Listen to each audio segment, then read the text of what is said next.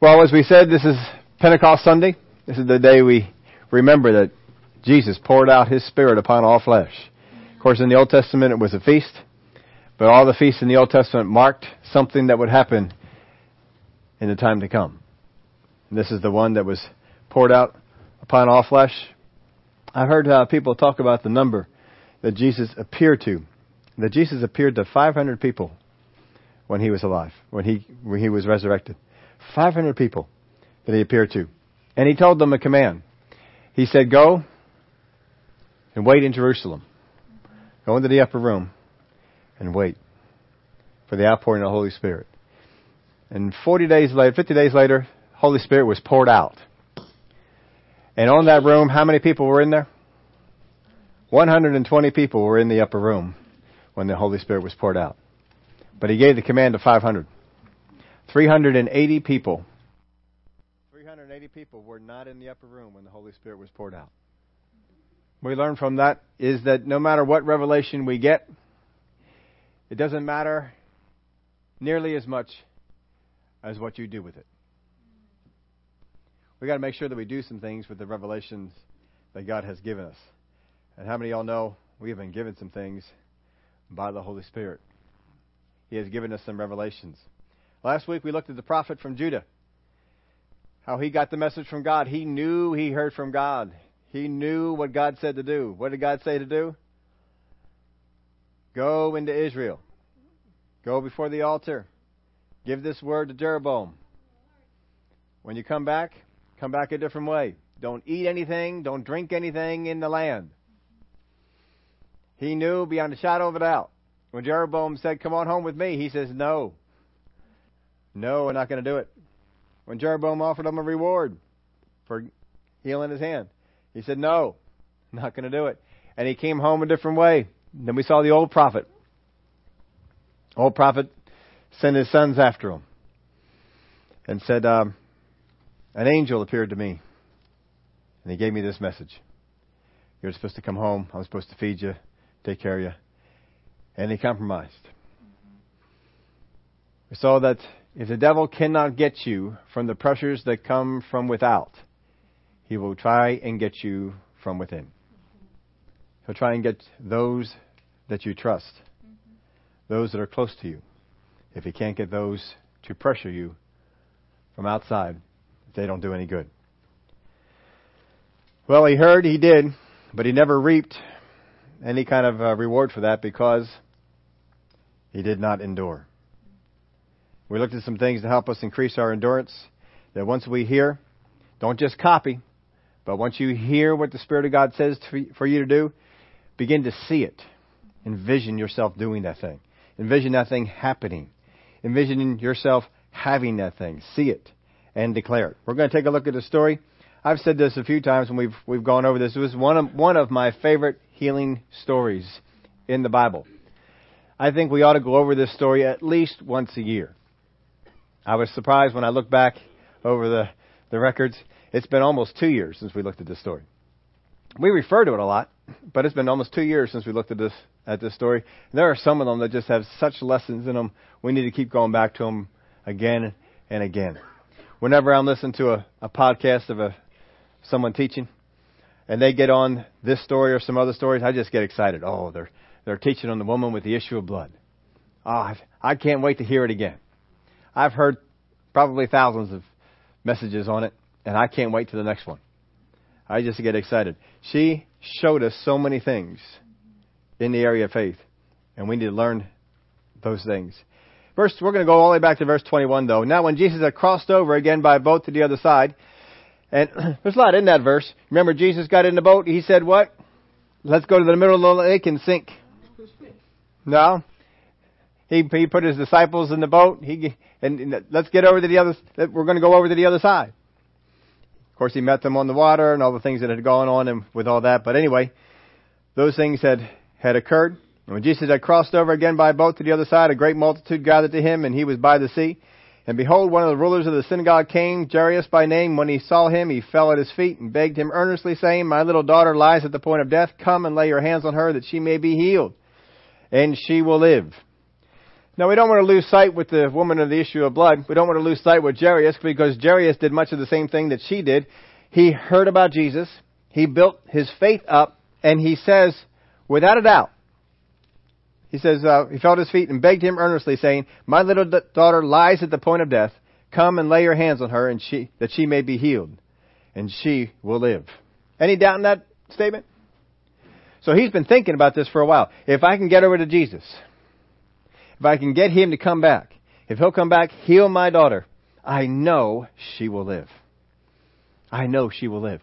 How many times do we have people go out to the meetings? Well, I'll go out there and give it a shot. yeah. I go up and get prayer. You never know what might happen. Maybe something good goes. This is not Jairus. He is sure. If I go, this is what's going to happen. So Jesus went with him, and a great multitude followed him and thronged him. There's all kinds of people all around. Now a certain woman had a flow of blood for twelve years, and had suffered many things from many physicians. She spent all she had and was no better, but rather grew worse. Now I like what we did here. We, uh, and if you go into the other ones, it's even shorter. We talk about the problem, but we don't give a whole lot of attention to it. There's a whole lot of Christians that talk about their problem and give a whole lot of attention to it. I've heard people go up and give testimonies.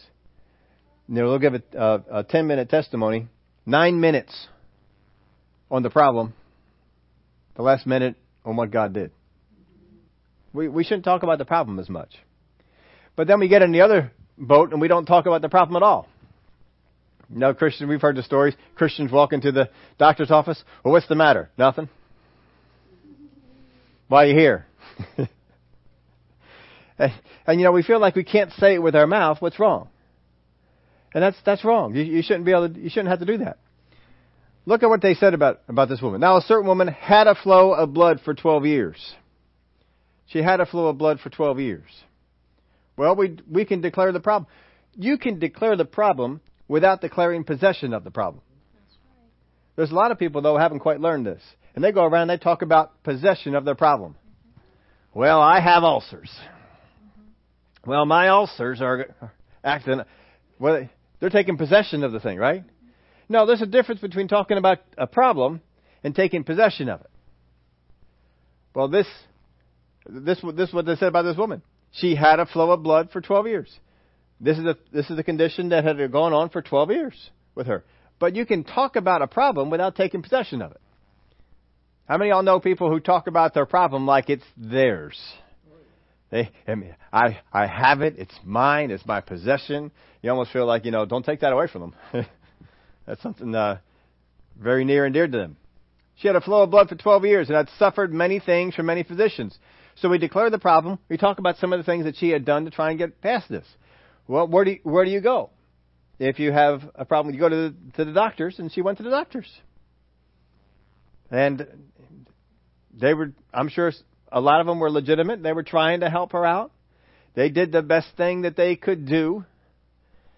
You know, y'all know one of my favorite movies out there is the Star Trek series. I love the Star Trek series of movies. Don't matter which one, except for the very first one they made. That one should never be seen again. That was a boring movie. I don't quote anything from that one, but there's a there's another one that uh, had had come up. One of my favorite ones from the original uh, crew that had gotten the favorite ones is that one where they went back in time to get the whale. Yeah, I know it was all that Earth, save the Earth sort of stuff, and that sort of junky things to. But you know, I got past all that, and they they had to go back. Well, you know, the, uh, uh, Bones, the doctor, he's in the hospital, and he's uh, walking on by the lady, uh, in the, who's out there in the stretcher, and she's got some kind of condition, and so he just stops and he says, you know, what's wrong with you? Oh, I have. Uh, I'm waiting for kidney dialysis. And his, his remark was just great. Kidney dialysis. What are we, back in the Stone Age? And he says, he gives her a little pill. Remember that scene? Gives her a little pill. Pops, a, just take one of these and you'll be fine.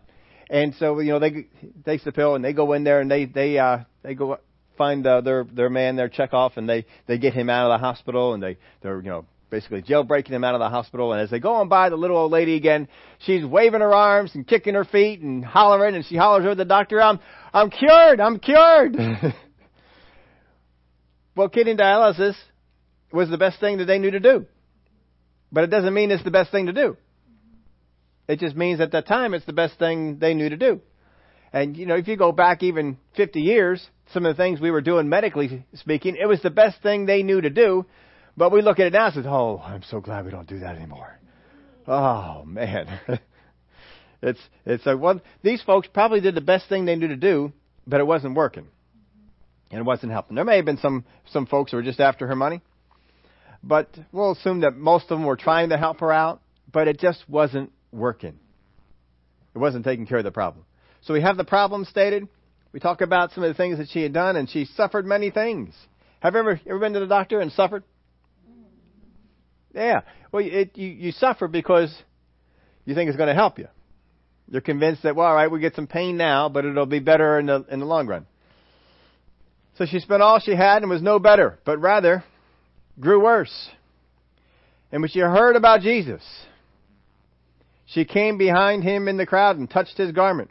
For she said, If only I may touch his clothes, I shall be made well. Now, this is remarkable because if you have been through all kinds of healing things before and none of them worked, and you heard of someone coming through town who just lays his hands on people, speaks over them, and diseases go, you could be skeptical. And you might not want to mix faith with this. But she was desperate. She heard about Jesus.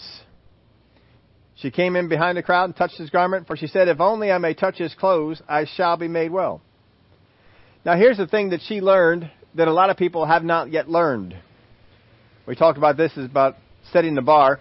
The first is a is a B. I think I have it in your. Did I put it in your outline? I filled in your letters, didn't I? This is to build. The first thing we need to do, if we're going to follow the example of the woman with the issue of blood, is we need to build. Our, we need to build some, on some things. We got to build some beliefs. We got to build some principles. We got to build something off of the Word of God that we hear. It takes some time. We got to spend some time building something up. She had built something up. She heard about Jesus, and she thought about that, thought about that, heard about the stories about Jesus. If I can just get in the crowd, and if I can just touch the hem of his garment, just touch the hem of his garment, I know I'll be healed. I know it. I know it. This is a woman who has been through how many situations? And it didn't work. In fact, she got worse. But she has convinced herself on the inside that if I just follow through with this, I know I will be healed. That's hard to do. It's one thing if you've never tried anything and you come to a meeting with Jesus. But if you have gone and gone and gone and gone and gone and gone and nothing helps for 12 years, it can wear you down. She's not worn down.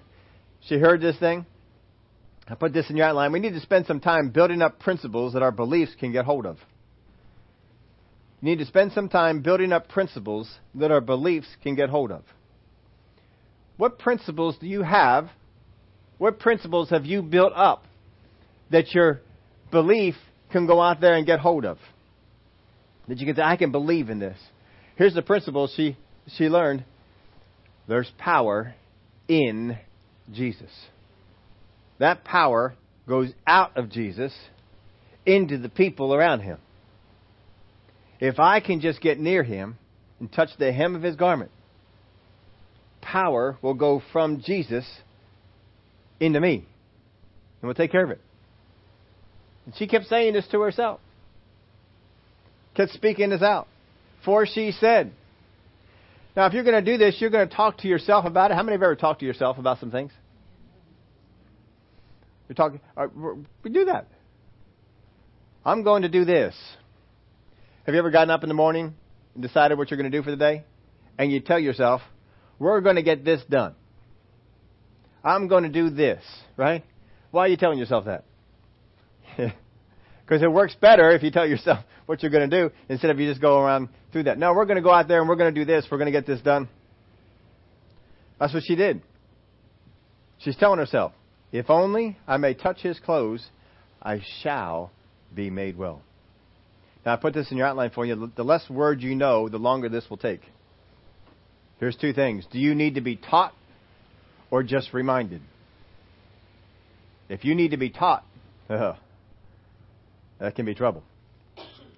And we run into people quite often. They're desperate. They're about to die. They got some kind of condition, some kind of disease, and it's it's threatening to take their life. And if they haven't spent any time learning about healing, learning about God, and then sometimes their mind just isn't there anymore. What can you do with them?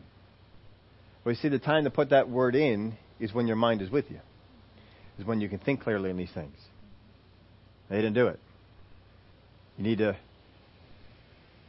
You're going to get your faith involved, if you're, we're looking at this lady, there's other people I know that they didn't do hardly anything, and Jesus did it all. But we're not looking at those. We're looking at this lady, and we're looking at her for a particular reason. We'll get there the, at the end. But get yourself taught now. Learn about healing now. Learn about finances and the Word of God. Learn about faith. Learn whatever it is you need. Learn about it now while you don't need it. So that when you need it, all you need to do is be reminded. You can spend time building principles just going over the Word of God that you know. And that's what you ought to be able to do. Now you got to be hungry. If you're going to do this, you got to be hungry. This is not a casual thing.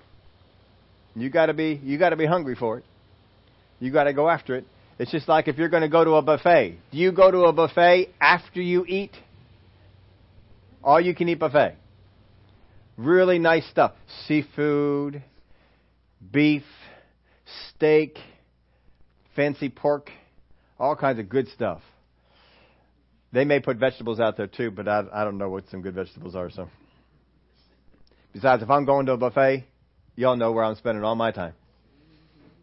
We're on the meat table. Now, if I'm over at um, that, what is that that uh, steak place that does the buffet? I can never remember their name. You know, Golden Corral. If we're over there, I will also go over to the roll section because they have some good rolls. They got some good stuff that way. But you know, if you're going to go to a buffet, you're going to go hungry because you want to have some food because you're you're paying a certain amount of money and it's all you can eat. So if it's all you can eat, I'm going hungry. Why would you go to a buffet full? You don't do it. You want to be hungry. The hungrier you are, the more you can take in. And make it seem like it's worthwhile. It's, it's not so good to go to a buffet and feel like I didn't get my money's worth out of that. We want to do that. Now, I put this in your outline for you. How desperate you need to be before you get this hungry will vary how desperate you need to be before you get this hungry will vary. With the people here, Jairus, he was desperate to the point that his daughter was going to die. How many of y'all know that's desperate? This woman, not quite as desperate. She has been at this for 12 years, but it's not quite an urgent situation. Not quite as desperate, but still desperate. How desperate you need to be before you get this hungry will vary. Some people have to get super, some people a little bit. Doesn't, but the more mature you become, the less desperate you need to be. That's a sign of maturity. The more mature you become, the less desperate you need to be to go after the Word of God with this hunger. When you go to a buffet, you almost need to be desperate for food, right? Man, I tell you, I could have started eating an hour ago. I am really hungry. You go in there desperate. But the more mature you are in the things of God, the less desperate you have to be. Now, here we have the problem. It's clearly stated. We already gave you this, but she's not taking ownership of it. There's a difference between simply stating the problem you have and taking ownership of it. Don't take ownership of the problem. You may have the problem, it may be with you, but you don't own it. Don't take ownership of the thing. You know, you hear people talk, my arthritis. Who's a person in TV used to always say that? My arthritis. Arthritis. I, I don't think that's exactly the way you're supposed to pronounce it, but that's the way that they, they had done it. Whoever it was. Uh, we, it's, it's not yours. You don't want that, right? Don't, don't take ownership of the thing. Now understand this, it's not just the words that you use. Sometimes we, we want to change our words. Well, I just won't call it mine. But I'm still seeing it as mine. Just because you change the words doesn't mean that you change the belief on the inside. You've got to change the belief on the inside. And just because you let a word slip here or there and you called it mine doesn't mean that you believe that it's yours. So, you know, don't be the uh, confession police and go around there and every time somebody utters a word, well, that's mine and it's not something that's good, don't, don't jump all over them. You know, you can tell if they've taken ownership of the thing or they have not. It's just something that's there with them. How many of y'all know there have been times when conditions have afflicted us? That's why there's healing in the Word of God. If nothing ever came upon you, you wouldn't need it. But just don't don't look at it as as as mine. Look at the promises of God as yours. Take possession of them. Take ownership of them, but not this other stuff. All right, that's here, but it's not mine. Now, what kind of things did she heard? She heard about Jesus. So I went through the Word of God to find some things. And, this, and if we went over to Luke, in Luke chapter 8, verses 43 to 48, I think it is, um, we have the same story of the woman with the issue of blood. But if we go to Luke chapter 6, verse 17, y'all know Luke chapter 6 comes before Luke chapter 8. This is maybe where she got it from. And he came down with them and stood on a level place with a crowd of his disciples and a great multitude of people from all Judea and Jerusalem and from the seacoast of Tyre and Sidon who came to hear him and to be healed of their diseases, as well as those who were tormented with unclean spirits. And they were healed. And the whole multitude sought to touch him, for power went out from him and healed them all. So this may be one of the stories that she heard. That power went out from Jesus and healed them all. Not half of them. All of them. So she's hearing this. Power is going out from Jesus. People just came up and touched Jesus, and power went out from Jesus, and all of them were healed. And she's thinking about this and thinking about this. Maybe she even saw some of the people who were at the meeting and came back and told her. And she may have even looked them up. What happened in that meeting? Oh, it was the neatest thing. I've never seen anything like this before. But you know me, I had that, that condition. That condition was giving me pain. Well, I just went up in the meeting and Jesus didn't even call for me. I just went up and I touched Jesus. And power came. I felt it. Power came from him into me. And I was healed. Oh, that gets her excited. She may have gone and found a second one. And asked, what happened in the meeting? Oh, and gave him a, the same kind of thing. And this is building faith in her. Now, just because you heard it doesn't mean it builds faith. Remember, 500 people heard Jesus say, Go in the upper room, wait, power's, Holy Spirit's coming down. 120 are there. Just because you heard a great word doesn't mean it's going to happen for you. You got to do something with it. It could happen to you. 500 people could have been in that upper room, but not all 500 were there. So she heard stories like this. Now, I put this in your outline. Just because you hear it doesn't mean it will do any good. You must first off meditate on it. Doesn't the Word of God tell us to meditate on things? Meditate on the Word.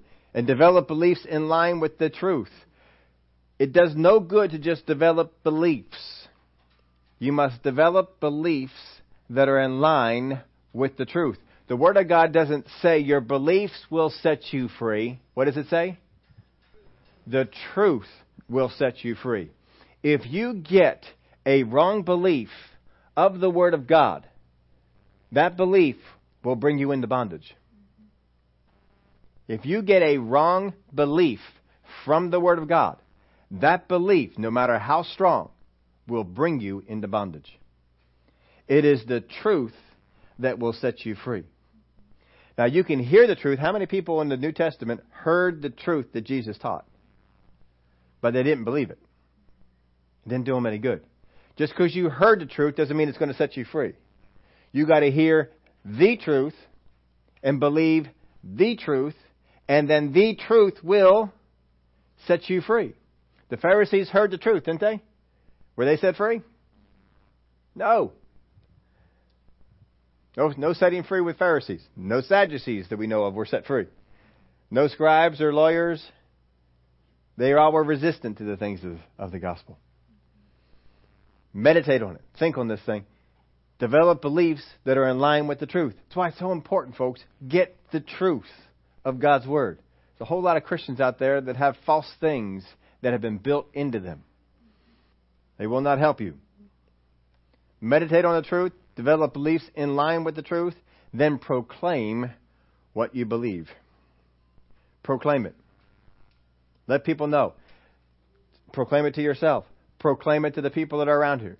Around you. This woman, when she heard about what Jesus did, when she heard about the things going on with the meetings with Jesus, when she heard about the people that were being set free, she said, it doesn't even say she said it to herself, but I'm sure she said it to herself, but she said. She didn't think. She said. Which probably means other people around her heard, what she was saying. Now, if you had a friend who, after 12 years, spent all that she had pursuing ways to get healed and was not healed, and then hears about this, what would you do as a friend? How many of you would try and bring some sense? And now, hold on a minute. you know you pursued these. You've gotten your hopes up before. Don't get your hopes up here. I, I mean, all right, fine. Go out to the meetings and, and, and then see what happens. But you know, how many of you have been around people and they want to do that? They they try and bring you down to a more realistic level. We just don't want you to get your hopes up and have them be dashed to pieces. But if you don't get your hopes up, what are you believing for? So it's not wrong to have your hopes built up. It's wrong to have your hope built up on something that's false. Make sure you build it up on what's true. So she's probably saying it to people, and people are probably trying to talk her out of it. Uh, look, just you know, go to the meeting, but don't believe it quite so strong. You know, uh, don't get fanatical about this thing. Just um, calm down a little bit. Yeah, she probably got that, but she she kept on proclaiming. She kept on doing. People probably pointed out, "You have failed before." How many people have pointed out your failures before? You have failed before. It hasn't worked before. God hasn't come through before. Meditate on the truth that you learn. Develop beliefs in line with that truth, and then proclaim what you believe. Now, here's the problem that word people get into. We make the proclamation without the meditation and the beliefs being built up. We just proclaim things. Well, the Word of God said I can be healed, so I'm healed. I'm healed. But there's no belief. There's not there's no substance to it. We haven't spent any time building anything up. And I'm not telling you how long it takes for you to build this up. I won't tell you it takes an hour. I won't tell you it takes a week. I won't tell you it takes a month. Just spend some time getting it built up. Build up what you're going to do. It takes some time. It doesn't happen just instantly. The, the more mature you are, the quicker you can get to that place. But get in, get in line with it. And you don't have to get all your beliefs. You're looking at just beliefs for that thing that you're going to receive. Now remember, even even with uh, um, uh, Peter and John, they came over to the guy at the beautiful gate. He was not in a position to receive anything. It didn't take him very long to get him in a position, to get him in a position that he would receive something. That's all they had to do. Now, this that person at the gate is not the same thing as this woman. We're going to show you that here at the end. There's something really unique about this woman that if you get this truth, it'll set everybody free. A little bit different from what the, the other person was. We'll get there. I put this in your outline for you. Fill this in. Revelation comes, and she develops faith in it. Revelation comes, and she develops faith in it. Isn't that, isn't that revelation coming to her? Revelation knowledge is coming to her about Jesus. How else would you categorize that? That's revelation knowledge. She's receiving revelation knowledge. She may have gotten it from other people, but down in her spirit, she's still getting revelation. She's getting a witness. This is this is right. This is good. Revelation is coming to her, and she develops faith in that revelation. Have you ever given revelation knowledge to people that are around you, and they shut it down? They didn't believe it. So she heard, she believed, she proclaimed. That's all good, but that won't get you anywhere. That's where a lot of Christians stop. They heard, they believed, and they proclaimed. But she didn't stop there. After that, she acted. Now, I put this in my outline. I didn't get it to put in yours. I ran out of room. Confession is not just saying something repeatedly. Confession is not just saying something repeatedly. It is a proclamation of what you have come to believe. That's what confession is. Don't let confession become saying something, saying the same thing repeatedly. It is a proclamation of what you have come to believe. How many of you have said this on a regular basis? I am going to heaven. If not, you ought to, because we are. Glory to God. We're going to heaven. I say these kind of things all the time. This is not my home. Because you know what? This is not my home. I am going to heaven. I am a citizen of another country. And this is not my home. When people start messing with this world and chewing it up and getting it all crazy, I just sit back and say, This is not my home. This is not my home. And I look forward to the day. I, always, I tell God, Father God, I am looking forward to the day when you set up your throne. That's my home. That's my home. This is not my home. Politicians are doing some crazy things. This is not my home. We can just say that over and over again. Is, but I say that because I believe it. I do not believe that this is my home. I know where my home is. This isn't it. I'm here right now. But see, I say those things because I, be, I believe them. I don't say those things repeatedly to talk myself into it. And that's what you need to get with, uh, with healing or any of the other promises of God. It needs to be a proclamation of what you have come to believe. So here's the second one. For our bar, we first off, we have to build. I got to build that belief on the inside. Secondly, act. When she heard about Jesus, verse 27, she came behind him in the crowd. When she heard about Jesus, she came behind him in the crowd. How did she get behind him? She didn't get there staying at home in bed. What if she got up that day and she didn't feel so good? What if she got up that day and oh the, the pain or whatever the condition, whatever it does to her, was at an all time high? Or just enough that she didn't feel like going out. You ever had a chronic condition that gets you to the place you don't feel like going anywhere? What if that happened to her that day? What did she do? She pressed on. Now, when she got up in the morning, she may not have known that Jesus was coming by. She may have just gotten up on a regular day. And maybe her body was saying, stay in bed. Nobody will blame you. They all know what you're going through. Stay in bed. But she didn't do that. She got up. And as she got up and she's going about the day, somehow she hears that Jesus is passing by. And Jesus was not scheduled to go this direction. Remember, Jairus came and said, If you'll come to my house and heal my daughter, she will live. So he followed Jairus instead of going in the direction he was going. This is an unscheduled trip. If she's not up, about, out of the house, hearing what's going on, she wouldn't know. However it was that she found out, we don't know, we don't get that information. Somebody came and said, Jesus is coming by. The Jesus? Jesus of Nazareth? Yeah, that one. He's coming by. Uh, somebody came and asked him to come by and heal his daughter. So he's, he's that's him in that crowd out there. What did she do? Man, if it was any other day, you know, I just I'm just not feeling real good today. If it was any other day, I'd be right out there. Father God, would you just bring him by another day when I'm feeling better? What did she do? She went after him. She went up to the crowd. And she comes up to the crowd, and there's a great multitude. Great multitude. I don't know what a great multitude is, but I know when they talked about great multitudes before, they've been using numbers like 5,000 men, which means the men brought along their wives, and they brought along their children. That's a great crowd. That's a, that's a good sized crowd. 4,000 was considered a great crowd. So we're, we're not talking about 10 or 20 people. We're talking hundreds, probably thousands of people, and they're all around Jesus. All right, now you've been building this up in, in you. I'm going to go out there. I'm going to find Jesus. I'm going to touch the hem of his garment. And all of a sudden, Jesus is here, but there are thousands of people all around him. All around Jesus are all these people. How can I get to Jesus? Now remember, this is an unclean woman. She's not supposed to have this kind of contact with people.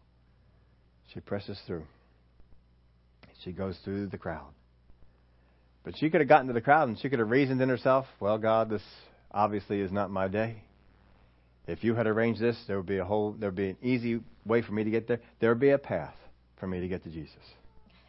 But there's no path for me to get to Jesus, so we'll just have to wait for another time. She doesn't do it. She keeps going. She presses through the crowd. Because she said, If only I may touch his clothes, I shall be made well. She could have said other stuff too, couldn't she? She could have said, If I can just get his attention. She could have said that. If I could just get into a meeting. She could have said that. She didn't say that. What did she say? If I just touch his clothes, I shall be made well. That's all I got to do. I got to touch his clothes. I put this in your outline for you. Belief is the confidence that something is true. Belief is the confidence that something is true. Faith is the action of that confidence. If you want to know the difference between faith and belief, belief is the confidence, faith is the action. You got to have both. You got to have the belief, but once you have the belief, you got to have what? Faith is that is the action. Faith, simply put, is actions born out of belief of the truth of God's word. That's what it is. Actions born out of the belief of the truth of God's word. Now, just because we have prayed does not mean we have acted. Here's where a lot of folks, a lot of Christians get caught up. Just because we have prayed does not mean we have acted. It may mean that we have believed, but it does not mean that we have acted. This woman may have prayed in her house. Father God, show me how I can be healed. Father God, bring Jesus along the path. Whatever it was, she may have already prayed in the house. Just because she prayed does not mean that she acted. Here's an important part to get out of this story. The parts of this story the woman could do, God will not do.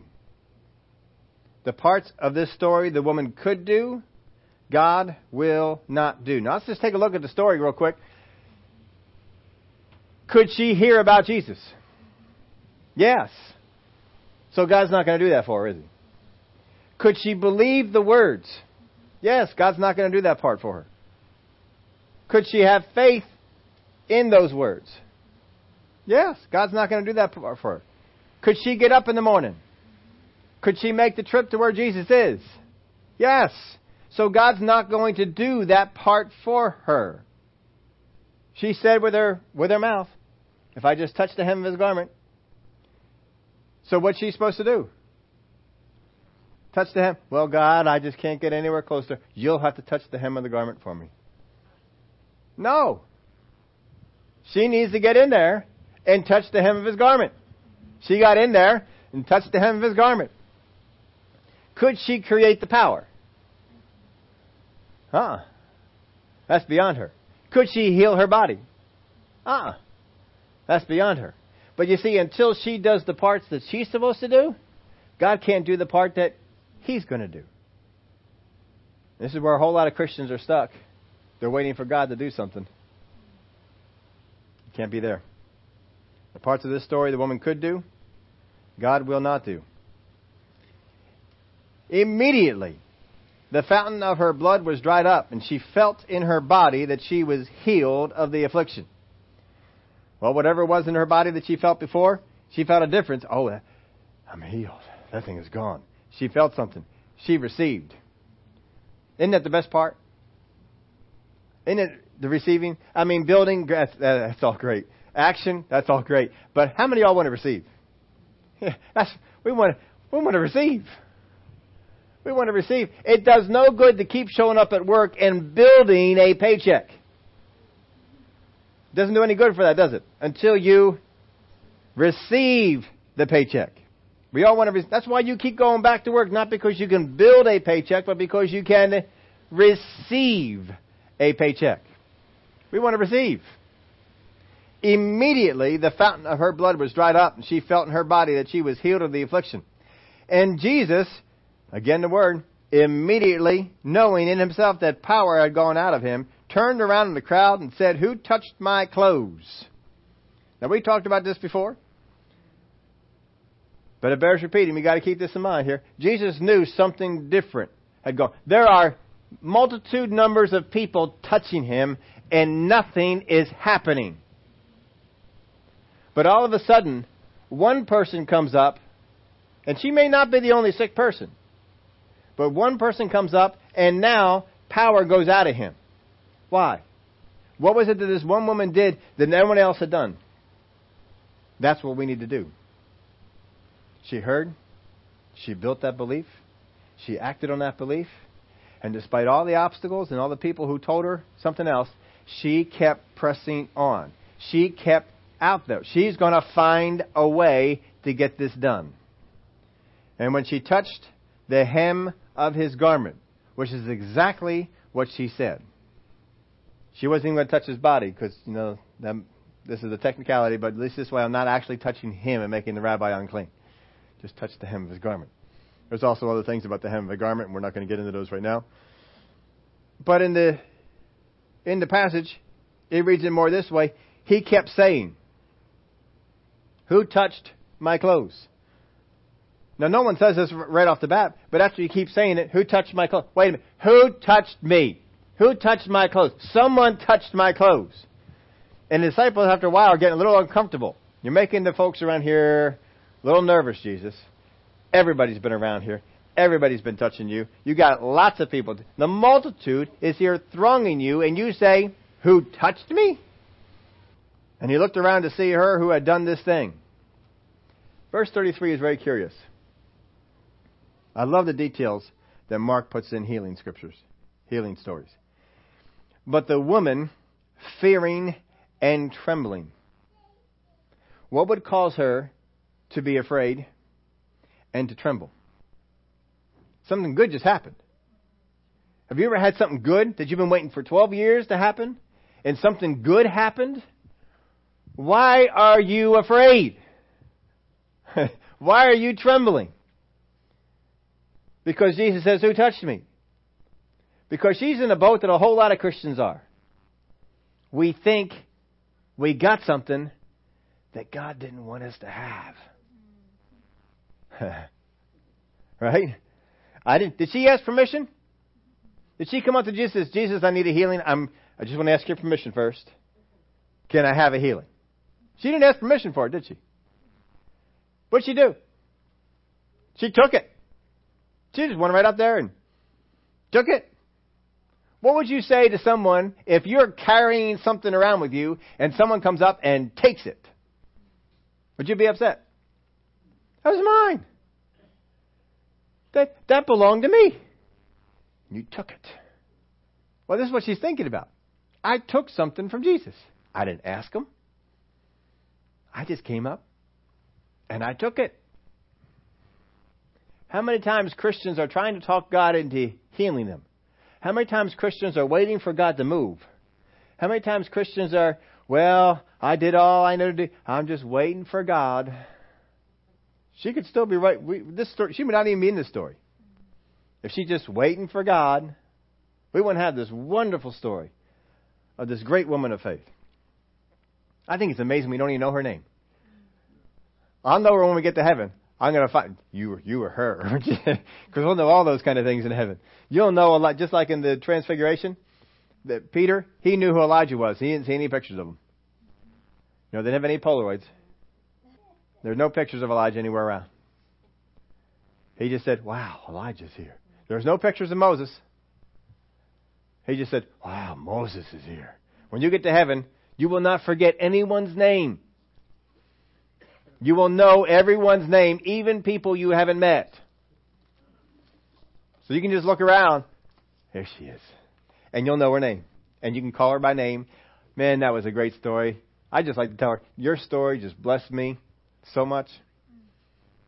I'm so glad it was included in the Word of God. I'm so glad you did this. Because we learned a lot from your story. You got healed, but we learned a whole lot because of what you did. So we'll, she's one of the ones I'll be looking for when we get up there heaven. Find her.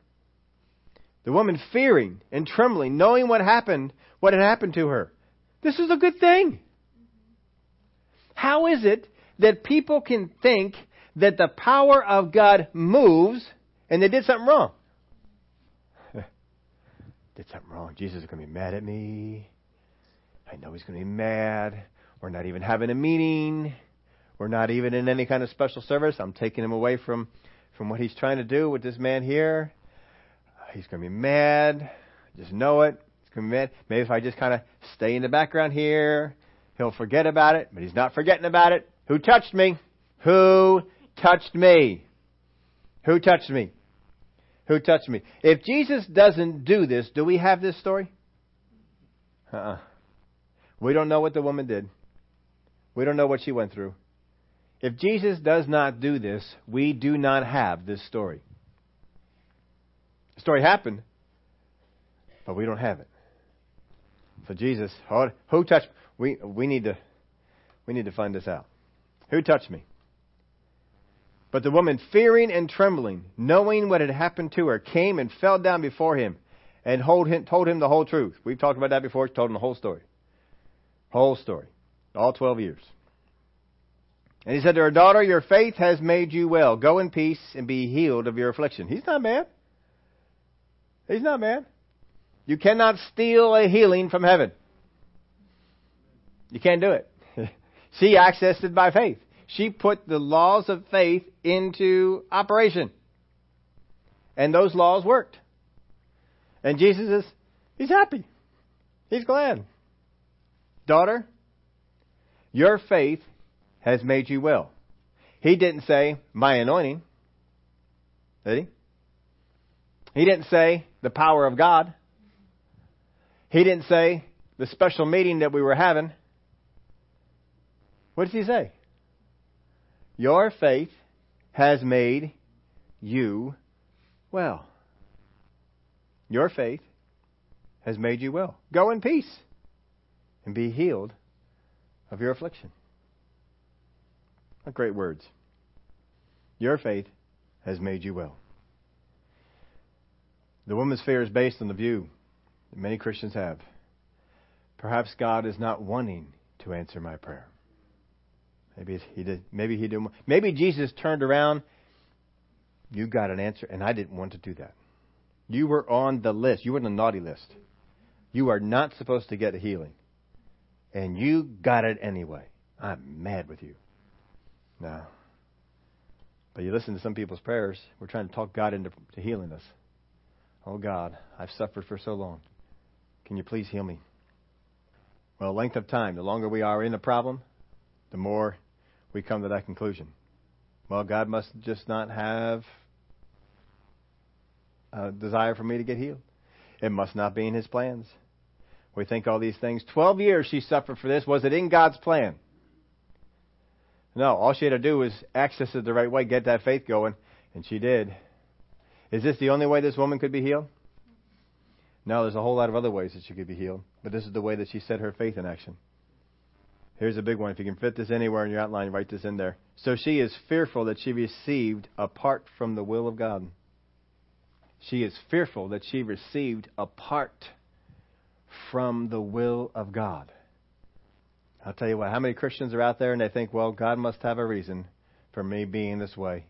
And yet, if an anointing is flowing, a person is flowing in the anointing, and they call for that condition to come on up, how many times will they go get right on up there? but they still have they, they still say they have that belief. It might be, I think it's the will of God that I carry this thing. Now, we got to go. We're going on. We're not covering the whole rest of the story, but I want you to see this. Verse 35. While he was still speaking, some came from the ruler of the synagogue's house and said, Look at this. This, this portrays a lot of views that Christians have. Your daughter is dead. Why trouble the teacher any further? I've given you this one before. I'm going to give it to you again. Don't view your request or your need as trouble. Don't view your request or your need as trouble. Don't trouble the teacher any more. And anywhere in this story does it seem that Jesus is troubled by what the woman needs or by what Jairus needs? Do we ever see anywhere in the Gospels that he is troubled by the amount of people who showed up to receive a miracle? Do we have a single case where it seems to be trouble?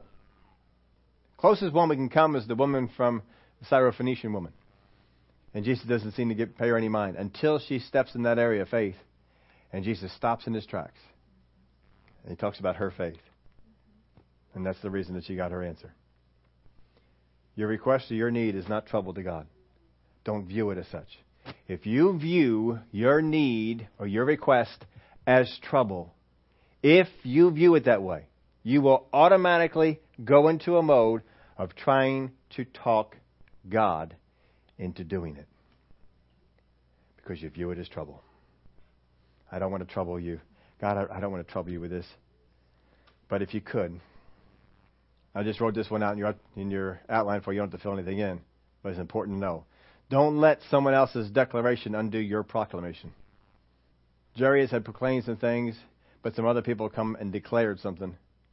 Your daughter is dead. Don't trouble the teacher anymore. Don't let that. Just because somebody comes up and de- declares something to you, now here's the part you got to fill this part out. Something said based on sight. Isn't that what people are coming to tell you stuff? They're coming and telling you stuff, something based on sight. Cannot undo what was stated based on faith. It's important for you to get this whole thing. Something said based on sight cannot undo what was stated based on faith unless you let it go or become fearful. That's it. If you have proclaimed and said something in faith, someone else comes along and says something based on sight, stating the obvious, they cannot undo what you have declared unless you let go of what you have said or you become fearful. Look at Jesus' words. Your daughter is dead. Why trouble the teacher any further? As soon as Jesus heard the word that was spoken, he said to the multitude, No? To the woman with the, who had the issue of blood? No? Who? The ruler. It's the only one in the room who mattered. What everyone else believes makes no difference at all. The only one who matters is the ruler of the synagogue because he's the one who came and made a declaration of faith. He's the one who did it. He's the only one that matters. He's the only one who can undo it. Only one. He's it. When you have made a declaration of faith, you are the only one who can undo it. The enemy will come at you within, he'll come at you without to try and get you to undo what you have done. Don't do it. He says, Do not be afraid, only believe. Do not be afraid, only believe. Don't become fearful. Don't become fearful. Do not let that in. As long as you stop from letting fear in, from letting go of what you have declared, it will come about. Don't let it go. Don't let it go from the things that come from within you, from those that are close to you, or those that are against you. Do not let it go. This last one I put in your outline here. Just because people can state the obvious does not mean they are right. See those commercials, Captain Obvious? He can state the obvious, doesn't mean he's any, he's any help. Doesn't mean he's right. Listen to the voice of God. He will reveal to you godly truth and wisdom and actions born of them. Now, the fame of what this woman did spread throughout the, the, the region. And here's what happened because of that Mark chapter 6, verse 56, which comes after Mark chapter 5. Wherever he entered into villages, cities, or the country, they laid the sick in the marketplaces and begged him that they might just touch the hem of his garment. Where'd they get that from? And as many as touched him were made well. She started a whole movement. She, she first heard about touching him. If I just touch the hem of his garment. And then all of a sudden, just pass on by. Just let the hem of your garment go. People are going to touch the hem of your garment, and people are going to get healed. And they did. A whole bunch of them, right? And as many as touched him were made well. Matthew 14:35. And when the men of that place recognized him, they sent out into all the region, surrounding region, brought to him all who were sick, and begged him they might only touch the hem of his garment. And as many as touched it were made perfectly well. Perfectly well. The hem of his garment. She started some things. Some people heard what she did. Brother Hagin wrote a whole book on, a little mini book on this. He said, How to Write Your Own Ticket with God. Too many Christians, folks, are standing around waiting for God to move. Listen to their prayers, listen to what they say. Well, I prayed. I've done all I know to do. I'm just waiting for my healing. I'm just waiting for God. I'm just waiting for whatever it might be. Stop waiting. What are you supposed to be doing? Do something. Do something. Get going. What are you supposed to do? We've talked about it throughout this whole series. God will speak some things to you. He will give you revelation. He will give you wisdom as to what to do. Just like He did with this woman. He gave her revelation on her situation. Jesus. She heard it. She had to believe it. She had to do something with that belief. She put action to it. She went out. She overcame all the obstacles. And she did it. You do not have to sit around and just wait for God to do good things for you. God wants good things to come to you. He wanted good things to come to this woman. He wanted good things to come to Jairus. It's the enemy who doesn't. He wants these things to come to you. And he will speak some things to you. Some of it you just need to do what he says to do. He wanted his man Elijah taken care of. So he gave Elijah revelation. He says, Go over to the brook. When you go over to the brook, I've commanded the ravens to feed you. And so he did that. He followed after what God said to do. If he went anyplace else, he wasn't going to get it. He went over there. And he let God feed him by the use of the ravens. After a while, the brook dried up. And God says, All right, leave there, go over to the Zarephath. I've commanded a widow woman there. He commands a lot of things. He commanded ravens, and they brought food for him. He commanded a woman, woman widow woman. She's going to feed you. So he had to leave where he was to go over to there to get that thing to be to be done. God will give you wisdom on your situation. He may give you wisdom on things to do. He may give you wisdom on things to believe. He may give you wisdom on things to eat or things not to eat. How to how to exercise or how to whatever it is, he's going to give you something to do because he knows your body. Now, once he tells you something to do, here's a here's a common reaction we'll have. We'll be like the man who had leprosy. I thought he would come out, wave his hand, speak, uh-huh. command, call in the name of his God, and the leprosy be gone, we going home. Just because it doesn't happen the way that you want it to happen doesn't mean it's not going to happen.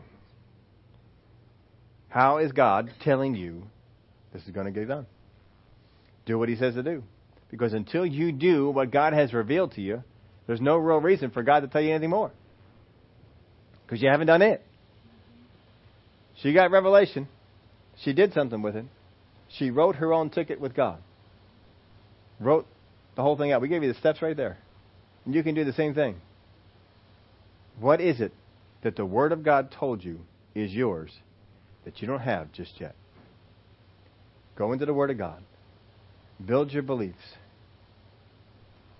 Then make proclamation out of those beliefs and you declare how it's going to be in your life. Not because of the power of your declaration, but because you realize, God, you said this, and I am just confirming what it is you did. And then put action to those things. If you're believing God for health in your body, and you wake up in the morning and you feel lousy, what should you do? Get up. I still remember what Brother Hagin got that uh, one day. He was still learning about healing. learning about faith.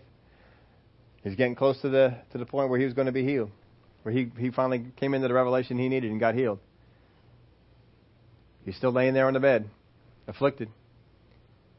But he says, God, if you were to come in this room, I tell you right now, I believe with all my heart, I am healed. I am healed. And just word came up inside of him. God spoke to him, not outwardly. Just said, sick people don't stay in bed at whatever time it was in the day. He said, no, they don't. So he worked to get up. He got up out of bed for the first time. It's a great story. I believe in visions has the whole whole thing if ever want to read that. What has God told you to do? Because whatever God has told you to do, there is power in that. Do it. Do it. Day in and day out until He tells you something else to do. And what kind of things are coming out of your mouth? Well, I'm getting tired of fighting this. Every day I'm fighting. Stop it. Stop it. This woman, 12 years. 12 years. She got worse. Anybody ever had a condition that got worse? Yeah, we all have. I've had conditions that got worse. And you can get dragged into a to a place where you just fussing and don't do it. Don't it doesn't mean you can't say how things are. If somebody comes up to you and says, How you doing? They're concerned about you. What should you say? Oh, I'm great. I have never been better. no, you can say, Well, this is still and you don't have to condition it, well, this is still going on, but glory to God, I'm healed. You don't have to do that. You can if you want to, but you don't have to do that. But just don't negate what it is that you're that you're doing. People are just curious. How how are you how are you doing with that? How are things going? You can tell. Don't take ownership of what you don't want. Take ownership of what God said is yours. Talk like that. Put action to the things that you believe. Put actions to it. Would you all stand up with me? Father, we thank you for the example you give us in this woman. What a tremendous example of faith she is. She is the person who wrote her own ticket. No one else was involved. Jesus wasn't involved. He was just the person that she touched. The power of God came through him. He didn't cause it. He didn't, he didn't send it. From the beginning until the end, this woman started it and saw it finished. And your power poured out into her life and got it done. Some of the other stories, Father, we look at in the Word of God and we see that it was sometimes a call, an action, something from the person who was delivering what it is that they needed. With Peter and John, even sometimes with Jesus. But not with this one. And Jesus even says to her, Daughter, your faith has made you whole. And Father, that kind of faith is involved in all of our lives. But sometimes it has not gone to the place of making us whole. We've gotten condemned. We've gotten discouraged. All kinds of things have come.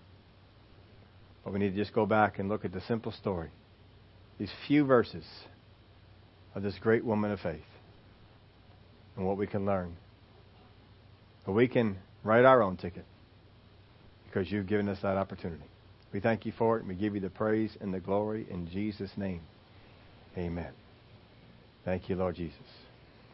We have some praise reports. What God has been doing. Okay. Um, this one's from Daryl. He said, Over the past several weeks, I've had the privilege to share Jesus with a multitude of people. Praise God. I'm excited about that says um, it's been a real great blessing to me to be of service to him by speaking words of life to people. Amen. Expecting some changes in people's lives. I'll agree with you on that. This one's from Naz. He said he had a very backbreaking and expensive job over the at the house for quite some time now, about two years or so. Um, after seeking God and doing some research, I was able to get get it all done yesterday with both my lovely kids, Candace and Josiah. We labored all day and are still aching. Thank God it's done. All for about a hundred dollars. Wow, in material. Thank you, Mike, for the message this morning. Amen. Appreciate that. The, oh, for the massage this morning. Sorry, spelled kind of the same way. Okay, and Ray says, We found out today that God has blessed us with a pair of cats who are mousers. and I praise God also for finding people to cover me at work this, this coming week so I may be able to focus on some things that around the house. Amen. Sometimes I need a break. And Ento, this one intrigued me, Ento. I'm very excited about this one. She said last weekend, while returning from Virginia, um, the check engine light came on on her car. She laid hands on it right there as she was driving on the dashboard and prayed that the issue causing the maintenance light should go away. I continued driving, noticed that the light was still there, but believed God that the cause was fixed. The issue was fixed. As my mom con- uh, and she uh, conversed together, um, she inquired about the CD changer that had been needing to be fixed. She said, I turned to talk about the check engine light on the car, and praise God, the engine light had gone off.